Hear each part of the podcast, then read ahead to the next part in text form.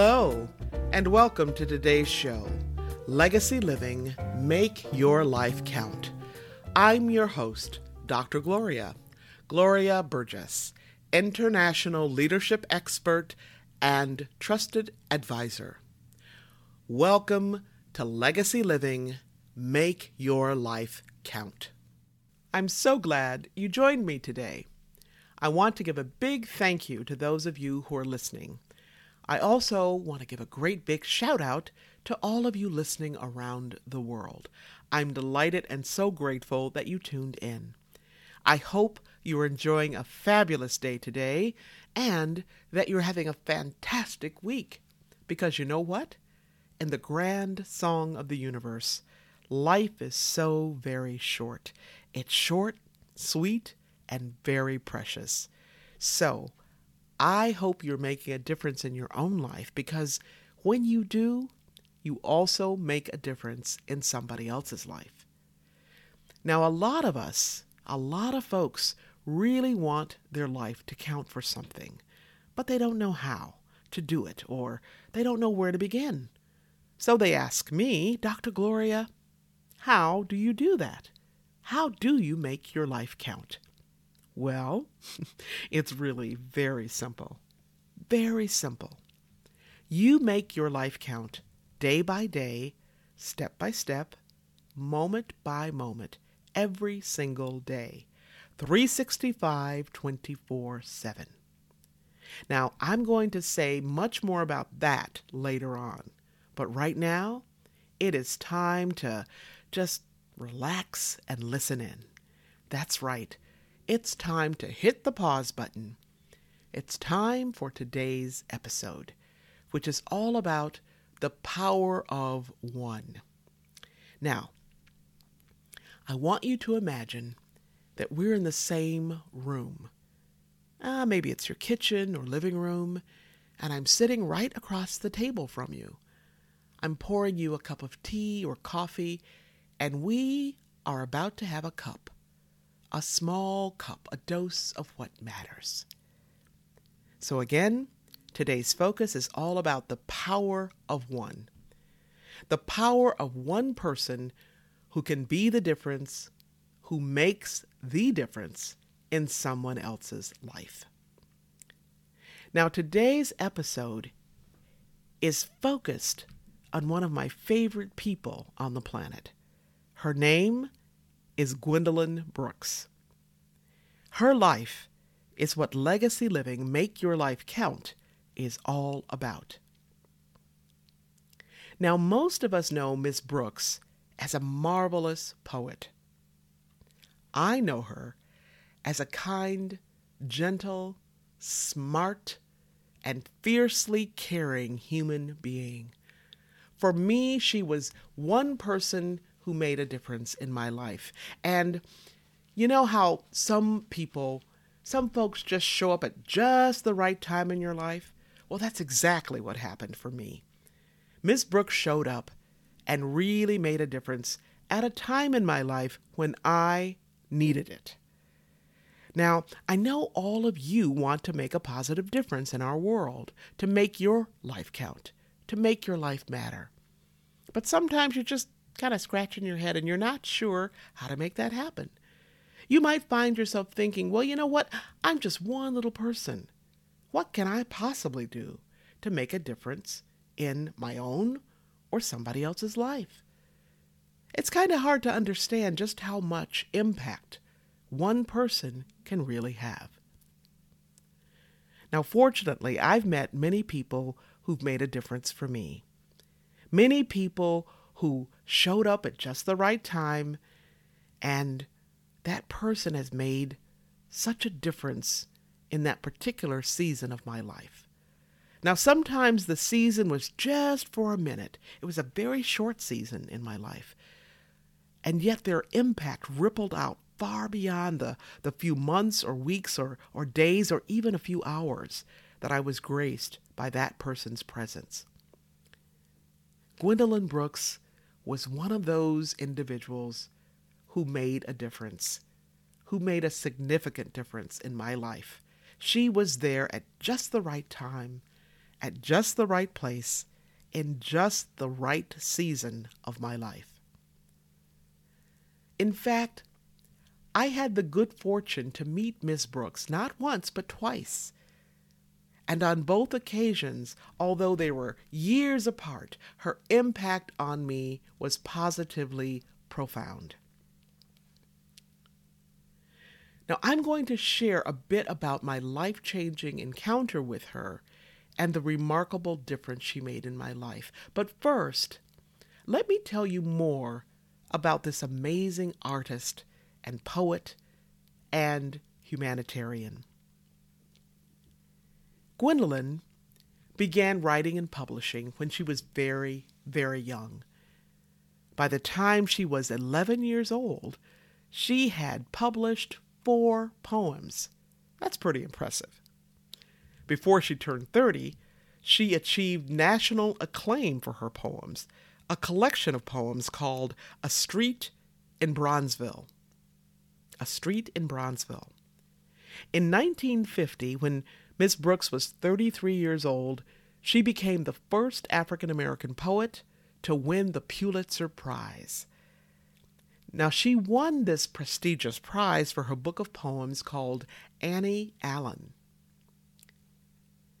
Gwendolyn Elizabeth Brooks was born in Topeka, Kansas. When she was still a baby, her family moved to Chicago during the Great Migration. Miss Gwendolyn remained in Chicago for the rest of her life. Her writings reflect the rhythms and melodies and cadences of her neighbors and her neighborhood. Like so many African Americans coming of age during this time in the United States, Ms. Brooks experienced the bitter sting of bigotry and racial prejudice. Her experiences shaped her and they fortified her. In fact, her writing reflects the social forces that prevailed at that particular time in the United States. So, who is Gwendolyn Brooks? Now, I'm not talking about her accomplishments. I'm asking, who is this person? As you might imagine, when I was doing the research for this episode, I came across many publications that listed Miss Brooks' amazing achievements. But I found only a precious few that captured the essence of the person, this unique human being. And only a handful that captured the Gwendolyn Brooks that I knew. Now, I'm talking about Gwendolyn Brooks, the woman, the woman who looked like she could be one of my neighbors, the woman who was gentle yet fierce. I mean, this Gwendolyn could have been one of my aunties the woman who had a heart for young people, a heart for school children and gang members who should have been in school, but whose lives were lived in the streets. A heart for those who live their lives behind prison bars. This is the woman I knew. You see, when I heard her voice, when I heard her read her amazing poems, I realized Miss Gwendolyn's voice could have been my voice. I mean, she echoed my love, my love for the sweet, sweet music of language, my love for the colorful, imaginative music of words. She echoed my love for people, my love for justice, not for just a few, but justice for all. My love for standing up for those we love, standing with those who have no one else to stand with them. My love for telling stories of people who may not be able to tell their own story. I met Gwendolyn for the very first time in a classroom. That's right, a classroom. I met her in my high school classroom in Ann Arbor, Michigan, in Mr. Kerrigan's AP English class, right? I remember how Miss Gwendolyn looked, how she stood. I even remember what she had on her feet and on her head, right? I remember she had this little head rag on. You know, we call it a gele, right? Or a head rag in the neighborhood, right? And uh, she had these little Keds sneakers on with little white socks that rolled down, okay, like little anklets. And there in that classroom, I heard her read probably her most well known poem, a poem called We Real Cool. And when she read that poem, I thought, oh, oh, mercy. Oh, mercy. I want to do that. I want to write like her. I want to be like her.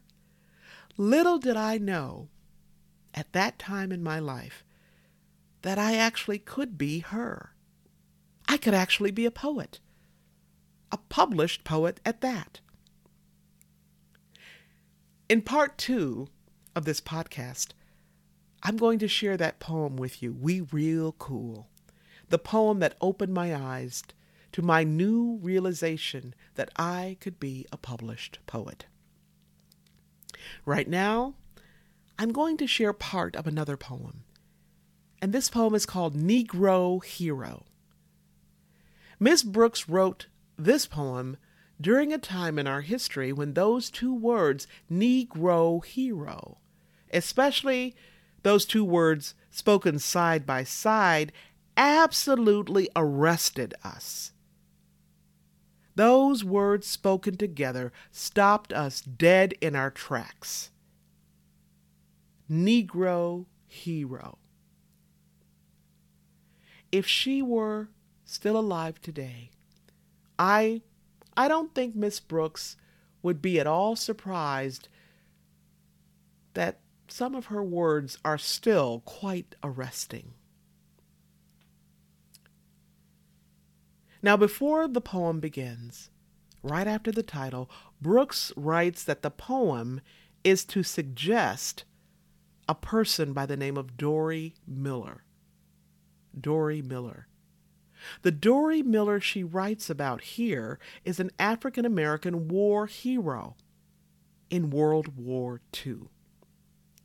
Miller was a young kitchen attendant who went above and beyond his station and over and above the call of duty when the United States of America was attacked at Pearl Harbor. Mr. Miller was honored as a hero for his role in taking up arms against Japanese soldiers. Here is the opening verse, the very first stanza of Miss Brooks' poem, Negro Hero.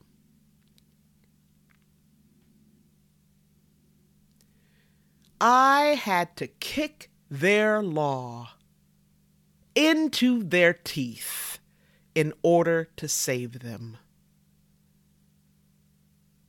However, I have heard that sometimes you have to deal devilishly with drowning men in order to swim them to shore, or they will haul themselves and you to the trash and the fish beneath. When I think of this, I do not worry about a few chipped teeth.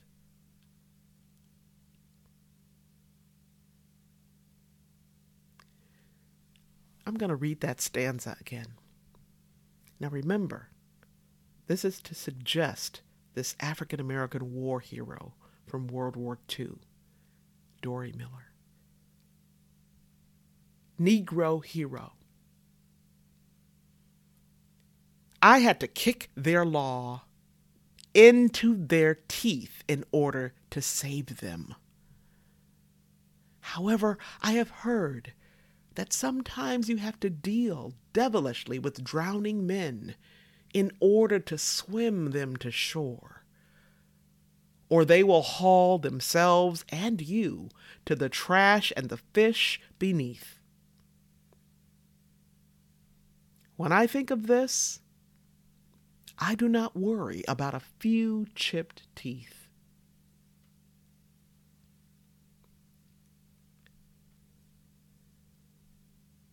So, this poem demonstrates one of the hallmarks of Gwendolyn's poetry, and that's her ability to imaginatively write from the point of view of somebody else.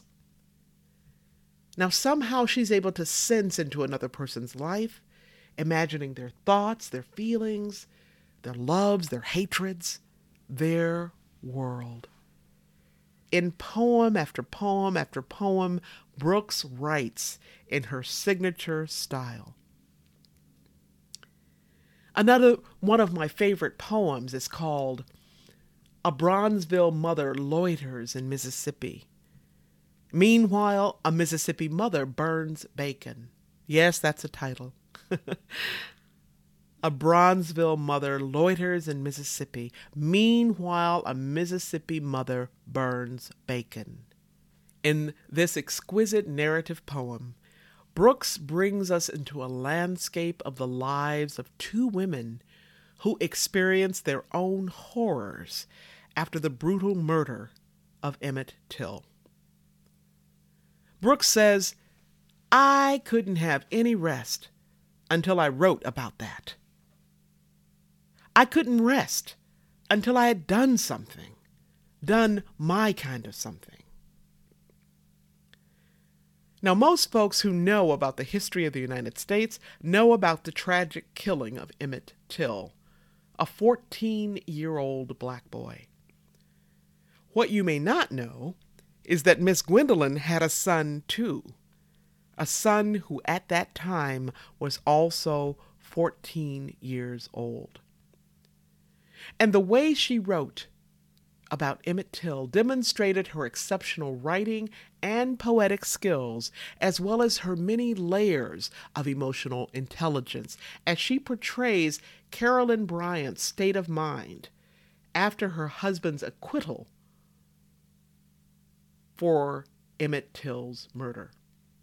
Murdered by Miss Bryant's husband for allegedly making a pass at her.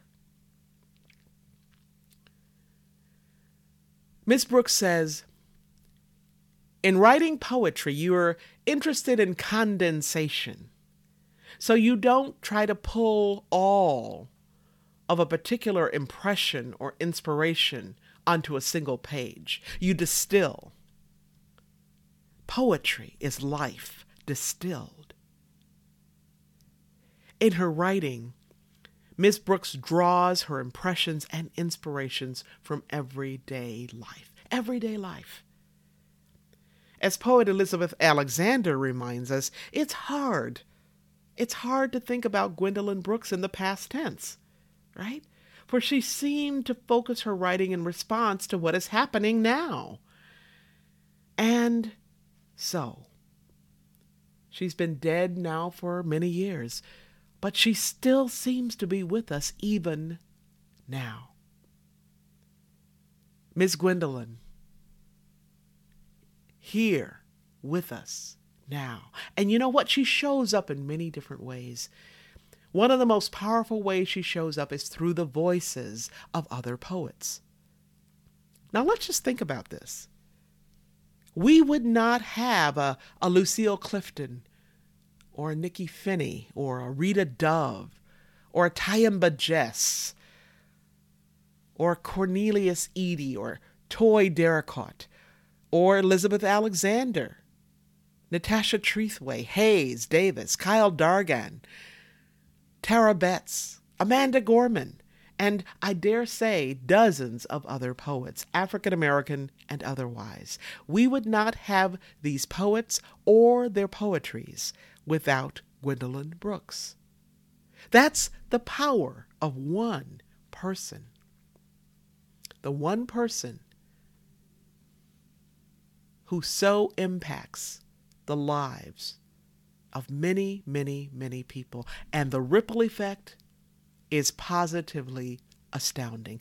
That's the power of poetry in motion.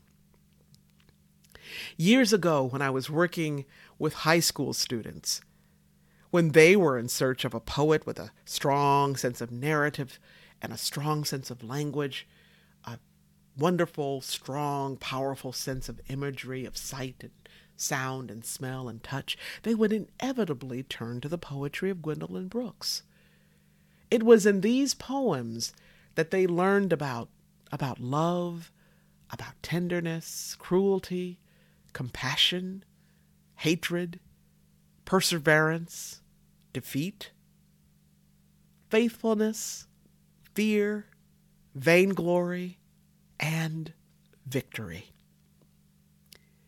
It was in Miss Gwendolyn's poems that my students learned about voice, the poet's voice, as well as their own voice. In another one of my podcasts, I pay a tribute to poet Dr. Maya Angelou.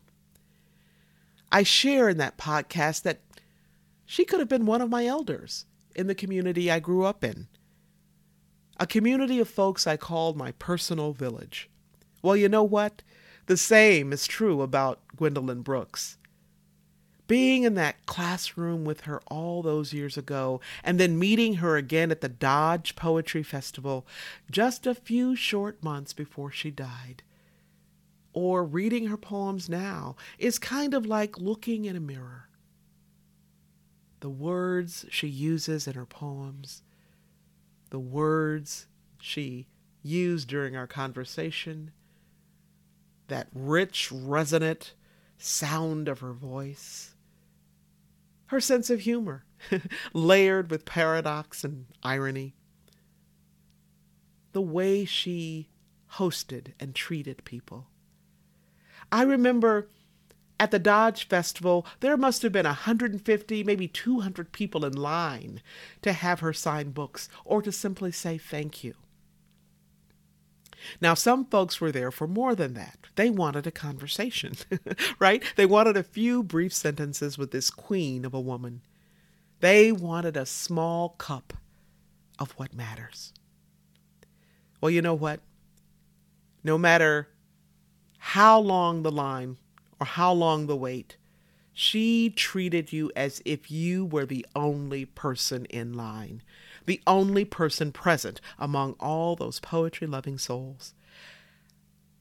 I also remember from where I stood way back in the line that Miss Brooks seemed to be pulling out book after book from some place near her chair. And I also remember seeing her slip a book into the hands of a number of people that she spoke with.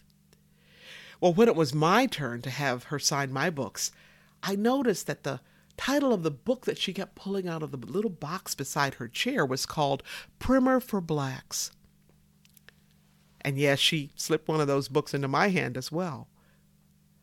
Now, I don't recall if she grabbed my hand or if I grabbed hers, but I recall a moment when I had her hand in mine, a moment in time that remains fresh and vivid in that tent, holding her hand, in that tent filled with people, I could actually imagine her as one of the many people in my community. The way she smiled like hot sunshine beaming down on red clay dirt. The angle of her head. The way her eyes just seemed to peer at you through her glasses. The way she sat, that same little cloth on her head, the way she reached for a book, the way she made you feel like you were the only one in that big old tent, the only one who she was content to be with. In that moment, time stood still even now. As I recall that autumn evening in New Jersey, there I am at the front of the line, alone with Gwendolyn, alone in the midst of a crowd. Even now, I can imagine myself in the same room with her, sitting right next to her at the same table, sharing stories, a cup of tea, and a few good poems laughing and remembering good times as our plates steam with sweet potatoes, collard greens and cornbread. the same kind of meal she shared with one of her adoring mentors, Langston Hughes, another amazing poet whose impact on Gwendolyn's life and my own life was profound. Even now. So, Gwendolyn, we lift you up and we celebrate you. We celebrate you during National Poetry Month and every single day. We celebrate you for making the invisible visible, for your compassionate artistry, and your marvelous gifts of being awake to life and turning life, the good, the gracious, the ugly, the tragic, into astonishing works of art. To you, we express our deep, deep gratitude. We thank you for showing us the power of poetry in motion and what the power of one person, of one person who lives their life to make a difference is all about. Now, that's exactly what we talked about earlier, right? And I promise to say more about how you can make your life count. So, here we go. You can make your life count by being there for someone who simply needs the sweet, precious fragrance of your presence. All right, so what does that mean? well, maybe they just need you to listen. Maybe they just need you to listen to them talk about their day or how their mom is doing, or maybe they need to talk about their relationship with their 13 year old son or daughter. And they don't want to just talk with anybody. What they really need is you. Why? Because you listen. You listen with a smile in your heart. You listen without having to jump in and give advice. You listen because you really care. You can make your life count by the simple loving things you do for someone else. You could make your wife a cup of her favorite tea, not because she asked you to, but because you know it's her favorite and because you know her love language. Or maybe you put on her favorite music. Or maybe you go for a nice long walk with her, not because you need the exercise, right? But you go just because. Because you love her. You can make your life count by taking 15 or 20 minutes, 30 minutes to go through your closet this week, right? Maybe today. And you can pull out your gently used shirts or blouses, your gently used sweaters and slacks, and fold them and take them to your local Goodwill or thrift store. There's somebody out there who needs those gently used clothes. You can take whatever extra money you have to buy some food, right? A few extra cans of peas or beans or rice to donate to your local food bank. You can read a story to a child. Did you know that to a little girl or boy, attention is spelled L O V E? To make a difference, you don't have to do anything fancy or extraordinary. You don't have to wear a cape, you know, be a superheroine or a superhero. You just have to have a heart full of love. And you simply serve people without any expectation of return. You could pick a, a handful of fresh herbs from your deck or your garden and give them to a neighbor. Hey, you could bake a batch of cookies and take them to a nursing home. Okay? And be sure to give some to your mom when you visit her be sure to give some to the staff also. You could call a friend just because. And when you write a note to someone, be sure to include a, a few stamps or a bag of tea. My sister calls my mom every day just to say hello and to tell her how much she loves her. When I call my mom, I love to sing songs with her, the songs she sang as a little girl. Now, sometimes she can't remember my name, but she remembers those songs. And sometimes I read to my mom because she loves stories. She loves to hear scripture. She loves to pray, right? So, what's my point? Simply this you can make a difference with what you already have. You can make a difference by showing up as who you are, day by day, every day of your life.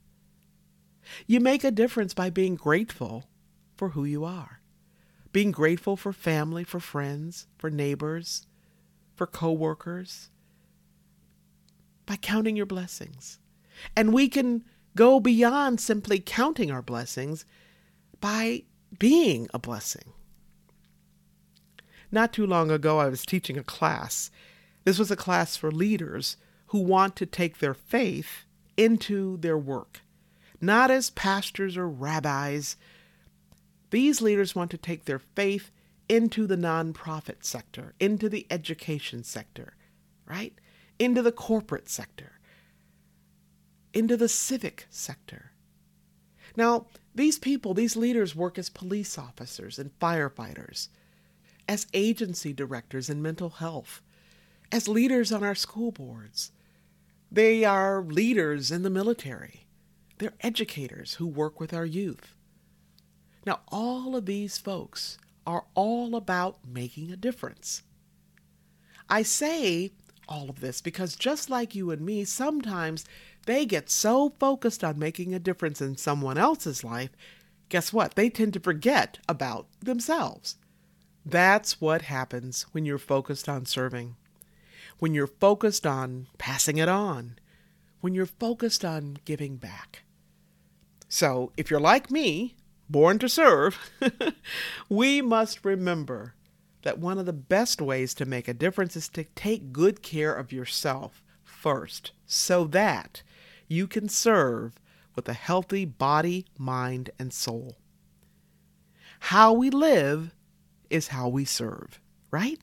How we live is how we serve or teach or parent or lead in any aspect of our lives. So let's remember to take good care of ourselves every single day. 365 24 7. All right. Now, if you missed any part of this week's episode, you can listen to the recording at your convenience. You can even listen on the go. Check us out at www.talknetworkradio.com. That's www.talknetworkradio.com. And remember to put this at the end of .com forward slash hosts forward slash legacy living. Got it? All right. www.talknetworkradio.com forward slash hosts forward slash legacy living. If you want to be the change you seek, be sure to listen to this podcast again and again and again. And be sure to tell somebody. You can find me on iTunes, Audible, Alexa, SoundCloud, iHeart, TuneIn, Spreaker.com, Talk Network Radio, and so many other places. You can learn more about my work and legacy living Make Your Life Count by visiting the Gloria Burgess website.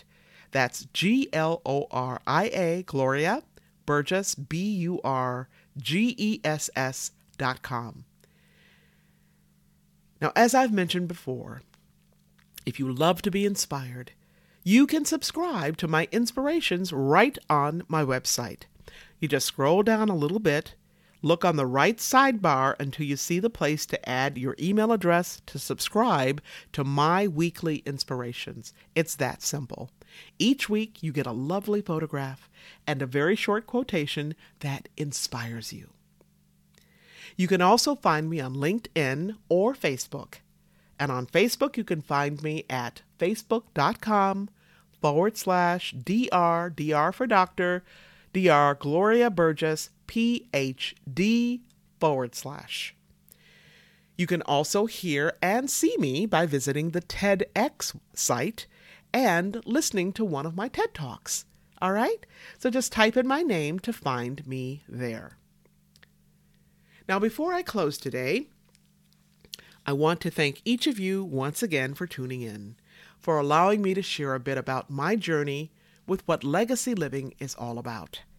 Not just living and learning, but living and learning and serving so that you make a difference in your own life and in the lives of others.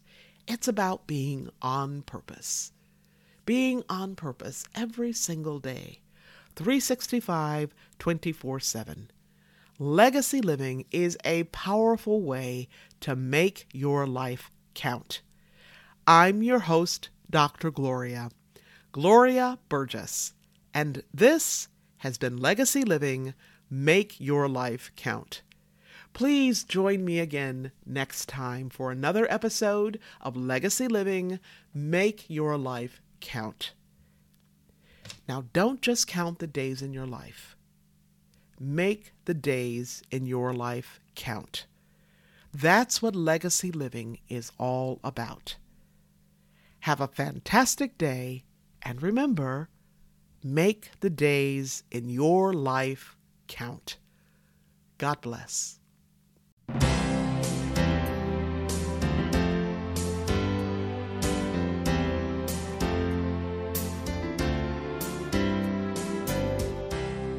That's our show today. I'm your host, Dr. Gloria, Gloria Burgess. I hope you'll join me again next time.